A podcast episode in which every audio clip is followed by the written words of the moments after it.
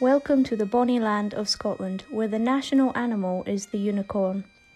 Scotland has the highest proportion of redheads in the world. The shortest commercial flight is in Scotland from Westray to Papa Westray in Orkney.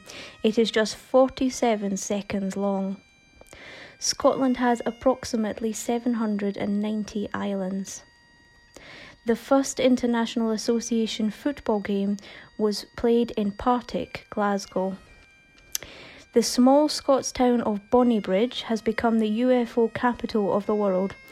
The town has more than 300 sightings of unidentified flying objects every year.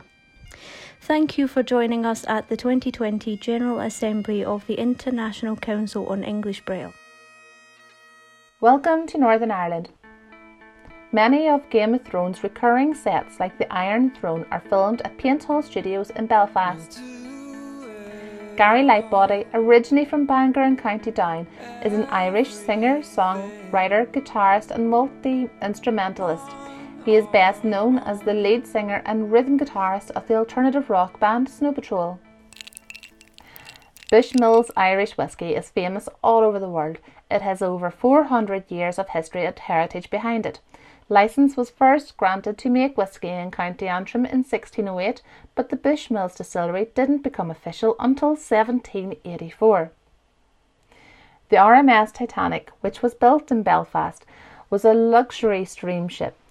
It sank in the early hours of the 15th of April 1912 off the coast of Newfoundland in the North Atlantic after side-sweeping an iceberg during its maiden voyage.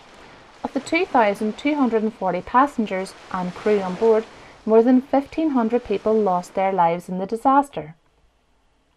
George Best was a Northern Irish professional footballer who played as a winger, spending most of his club career at Manchester United, a highly skillful dribbler. Best is regarded as one of the greatest players of all time.